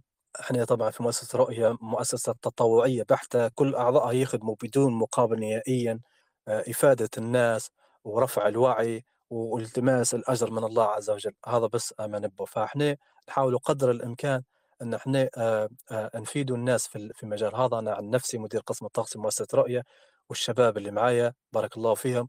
يعني فيه منهم مثلا فيه طلاب فيه منهم مثلا موظفين وغيره فكل يعني مخصص جزء من وقته بحيث إنه يفيد الناس ويعطي الناس مثلا معلومة. نجو مثلا للشتاء مثلا نقول منخفض جوي يعني نحطه مثلا منشور شنو منخفض جوي المرتفع الجوي مثلا شنو يدير شنو مثلا شنو معنى مثلا الرياح الهابطة شنو معنى مثلا العواصف الرعدية شنو مثلا معنى العواصف البردية. بحيث الناس ومشاهد ومتابع يتعلم يعني حتى من خلال المصطلحات إيه بما إنك ذكرت الجانب العلمي هذا آه، هل ممكن تحدثنا كيف الشخص يقدر يتخصص ويدرس هذا المجال؟ من ناحية تخصصية وأكاديمية؟ طبعا ناحية تخصصية كده تقريبا حسب آه، علمي إن آه، إن فيه معهد معهد الأرصاد الجوي طيران تقريبا الأرصاد الجوي كان في سباع ما نعرفش إذا كان المعهد هذا قاعد يعني شغال ولا لا.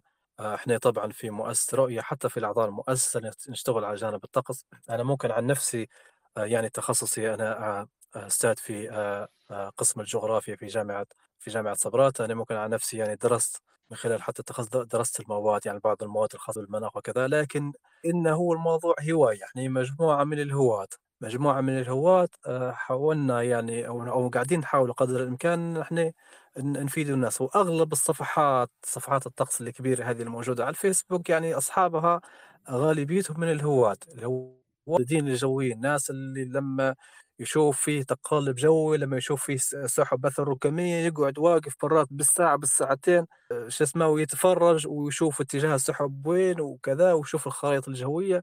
فهو سبحان الله يعني حب المجال هذا ممكن يعني مرات يتفوق حتى على التخصص. مرات يجي شخص مثلا تخصص في مجال الصيد الجوي يخدم تلقاه مثلا في محطة جوية وكذا يعتبر في الموضوع آه، وظيفة يعني عرفت؟ وظيفة ويتقاضى منها مال. طالما أن الموضوع ما كانش حب وما كانش مثلا آه، هواية فأعتقد أن مش حيكون يعني فيه نتيجة أو مش حيكون فيه شغف. شغف نحكي إحنا على الشغف قاعدين حاليا نشتغلوا يعني من باب شغف إحنا حاليا نشتغل إن إحنا نحب نحب الطقس نحب الظواهر الجوية نحب المجال هذا يعني من طفولتنا وإحنا نحب المجال هذا عرفت؟ لما جاء منخفض جو يجي مطر في الليل ما نرقدوش. قعدت نقعد الصبح إحنا واقفين ويضرب فينا الصقع ونتفرجوا نتأملوا في الأمطار ونتأملوا في السحب عرفت؟ فهذا هو يعني موضوع كبنا نحن كأشخاص يعني إحنا موضوع هواية يعني قبل كل شيء. بارك الله فيك يا أستاذ رشيد. لو في أي حد عنده مشاركات بارك أو. إضافات أو أسئلة للضيف الكريم يقدر يتفضل يرفع يده. مفتوح المايك آه، تفضل يا عبد الرحمن. آه، السلام عليكم ورحمة الله بارك الله فيك أستاذ أيوب على حوار طيب رغم اني صراحة ما كنتش مستمع من البداية كان عندي ظرف. لكن أنا عندي سؤال من البداية قبل ما تبدأ الحوارية. إحنا بناء في في مناطق في ليبيا مثلا كانت مثلا في السابق مش في سابق السحيق يعني إحنا قبل 100 سنة مثلا أو أقل كان مثلا كانت خ- خضرة وخصبة.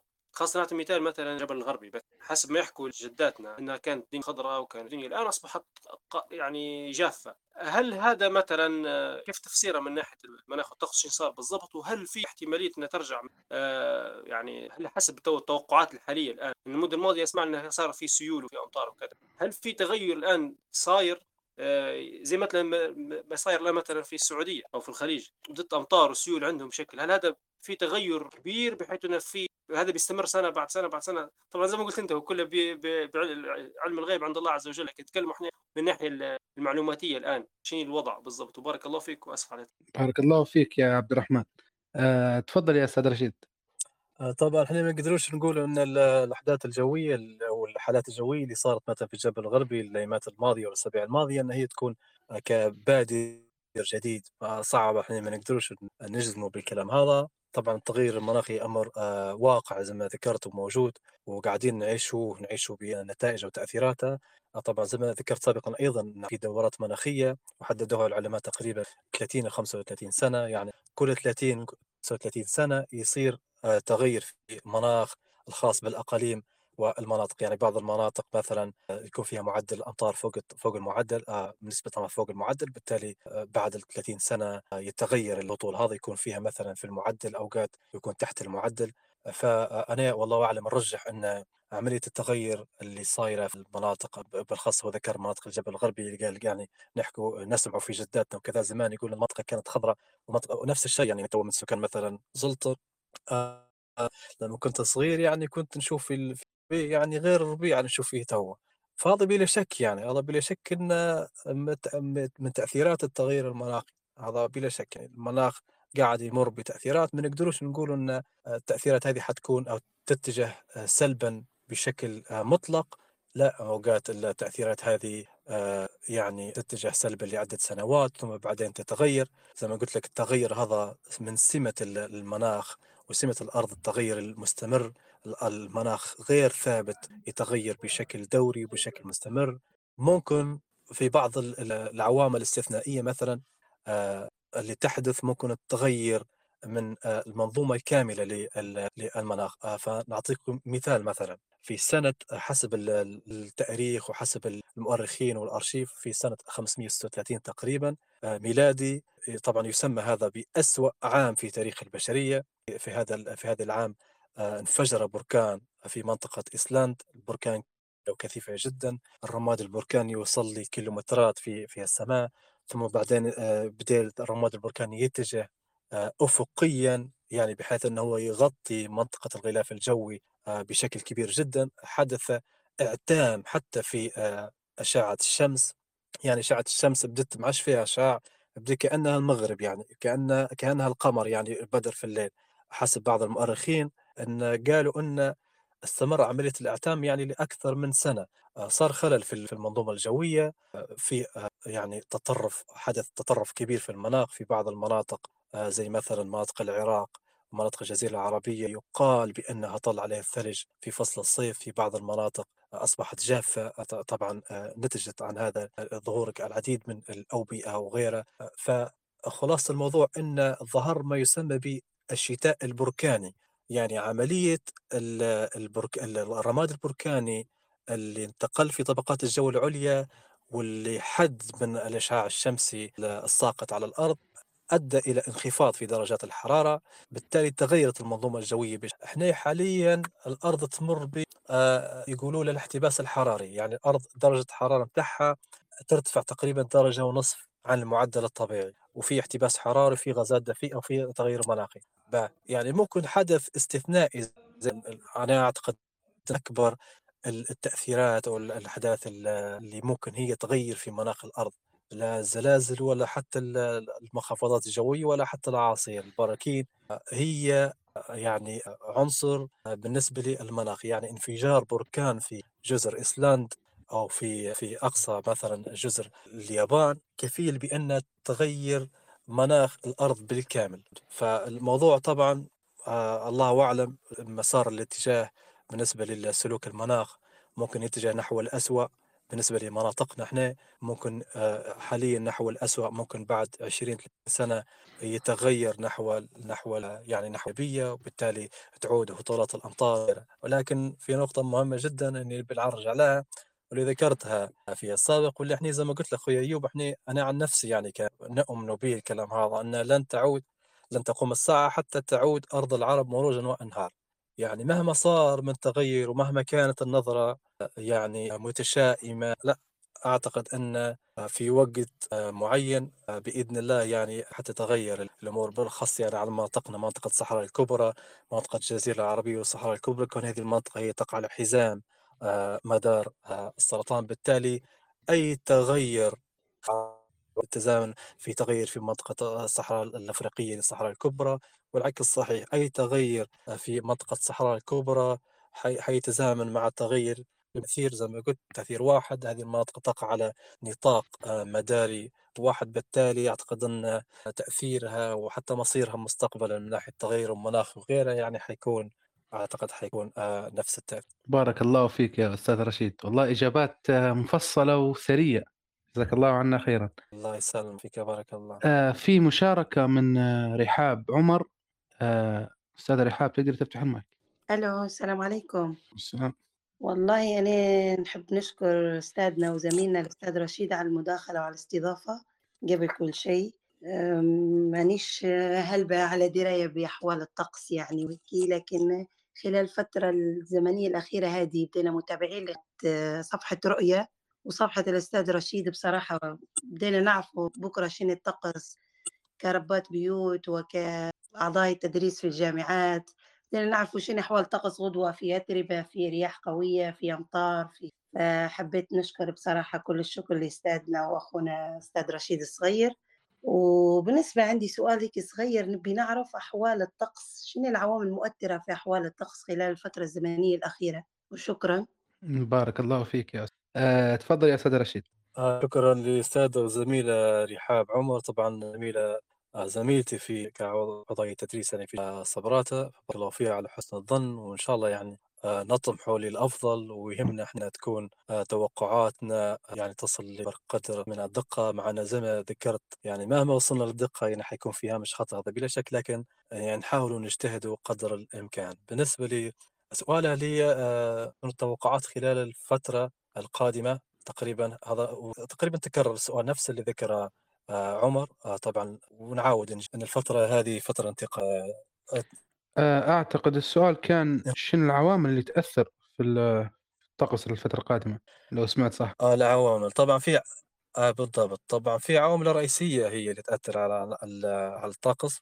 آه في عوامل رئيسية زي ما يقولوا كلاسيكية. هذه اللي تأثر في عوامل الطقس اللي هي من ضمنها ومن أهمها البعد أو القرب على المسطحات المائية. يعني مثلا إحنا تو خشينا على فصل الصيف نجو تو مثلا مناطق الساحل المطلة أو مناطق المطلة على الساحل زي مثلا نجو لصبراتة أو طرابلس أو أو أو الخمس أو مصراتة تلقى فيها الحرارة مثلا 33 أو 32 درجة مئوية. كون هذه المنطقة تتأثر بشكل مباشر بالتيارات البحرية ونحن نقول أن السمات والرياح البحري المحلية هي غالبا يعني تكون محلية في فصل الصيف.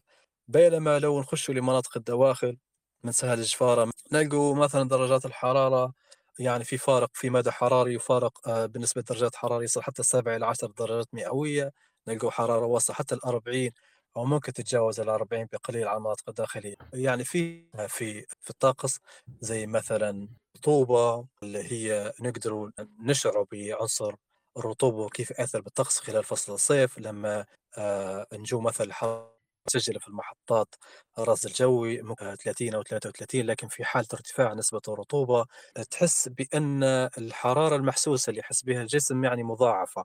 يعني 30 أو 33 درجة مع 90% رطوبة تشعر وكأنها مثلا 39 أو 40 درجة مئوية تحس بأن الجو خانق. وأيضا بالنسبة لدرجات الحرارة أيضا بالنسبة للضغط الجوي طبعا يختلف. الطقس بين ما يكون يسيطر المنطقة ضغط جوي مرتفع مستقر عناصر الطقس فيها تكون راكحة ومستقرة وبين ضغط جوي منخفض اللي غالبا تكون مضطربة غالبا يكون فيها رياح وانخفاض في الحرارة ونشاط في في يعني في عناصر الطقس بشكل عام وحتى هطولات ففي بعض زي ما ذكرت في بعض العناصر عناصر الطقس هذه يقولوا لك كلاسيكية يعني عناصر الطقس معروفة عفوا مؤثرات أو عوامل معروفة تأثر في الطقس. فتحديدا السؤال حسب ما فهمت أنينا إن هي تبي تعرف العوامل المؤثرة في في الطقس.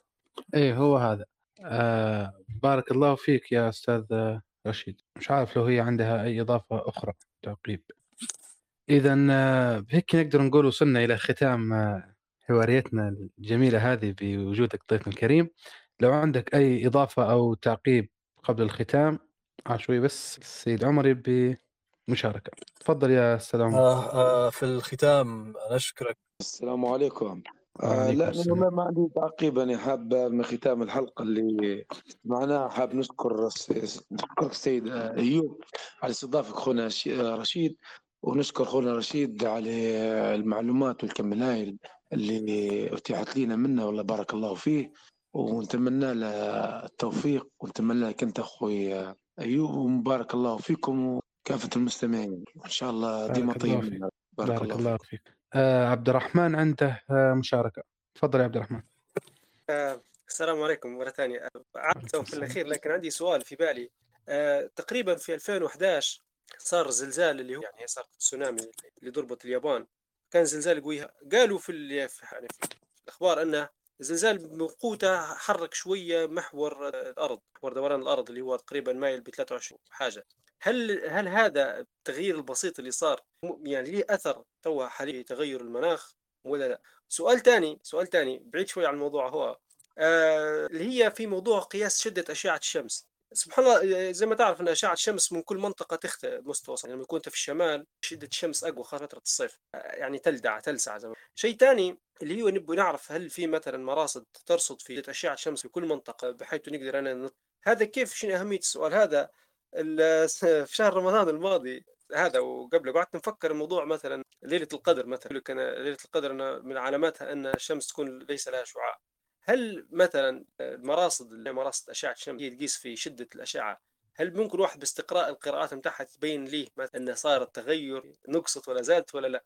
هذا بس سؤالي وبارك الله فيك وأسف على بارك الله فيك يا عبد الرحمن. الكلمة ليك يا أستاذ رشيد.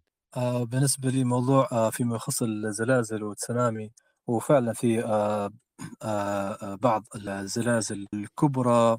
ما أعتقدش انها حتغير يعني شيء كوني زي مثلا محور الأرض ودورانه حول الشمس. أعتقد أن آه، يعني الأمر ما أعتقدش أنه يولي للتأثير هذا.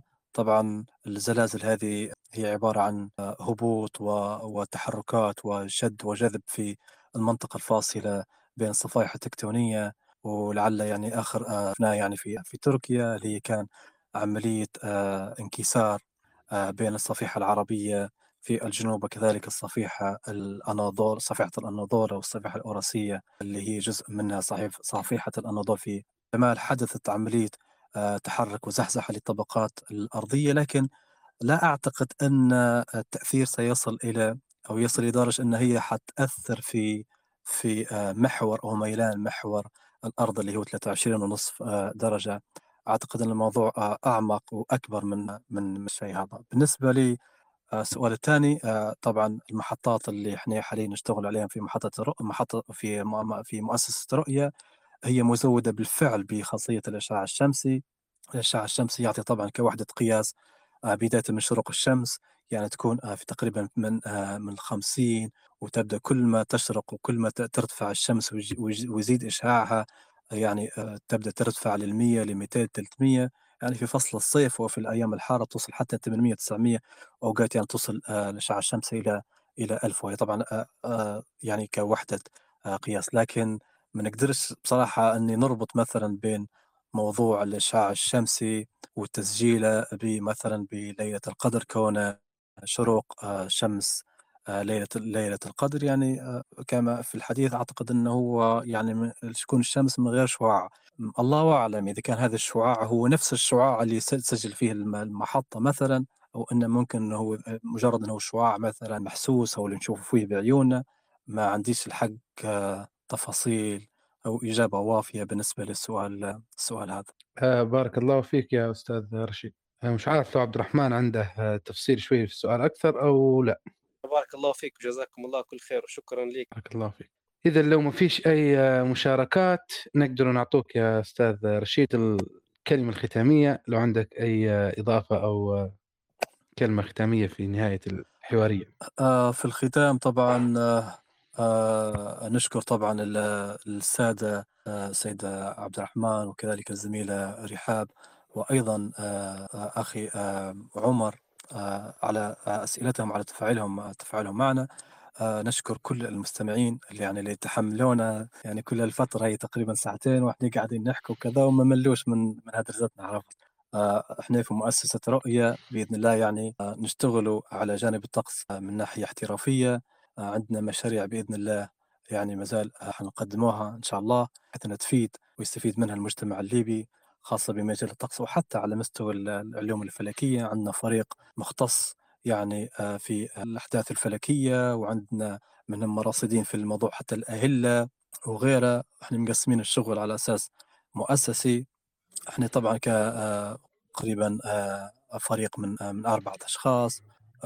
يعني حتى في توقعاتنا وحتى في في منشوراتنا وكذا على صفحة رؤية نتشاور ديما باستمرار نتشاور بحيث أن نحاول قدر الإمكان إن المواطن يستفيد نحاول قدر الإمكان إن المنشورات أو التقريرات الخاصة بالطقس يعني تكون بسيطة مختصرة بحيث إنها تكون مفهومة من الجميع. نسعى للأفضل بإذن الله تعالى. طبعا آه، بعد فضل الله عز وجل ثم من خلال الثقة ودعم المشاهدين ودعم فانا آه، مشكور جدا أخي أيوب على آه، استضافتك لي في هذه القناة الكريمة فجزاك الله خير ونتمنى أن يكون أفدت المستمعين يعني حتى ببعض الجزئيات.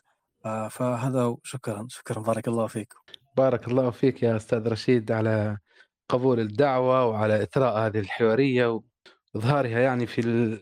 بالشكل الاحترافي هذا وكونها ملأة يعني بالتفاصيل والمجالات هذه. بارك الله فيك وجزاك الله عنا خيرا. الشكر موصول لكم أيضا مستمعينا الأعزاء على حسن إنصاتكم وتراءي مشاركاتكم. وأخيرا نختم بدعاء كفارة المجلس. سبحانك اللهم وبحمدك. نشهد أن لا إله إلا أنت. نستغفرك ونتوب إليك. بسم الله الرحمن الرحيم. والعصر إن الإنسان لفي خسر إلا الذين آمنوا وعملوا الصالحات وتواصوا بالحق وتواصوا بالصبر. والسلام عليكم ورحمة الله تعالى وبركاته.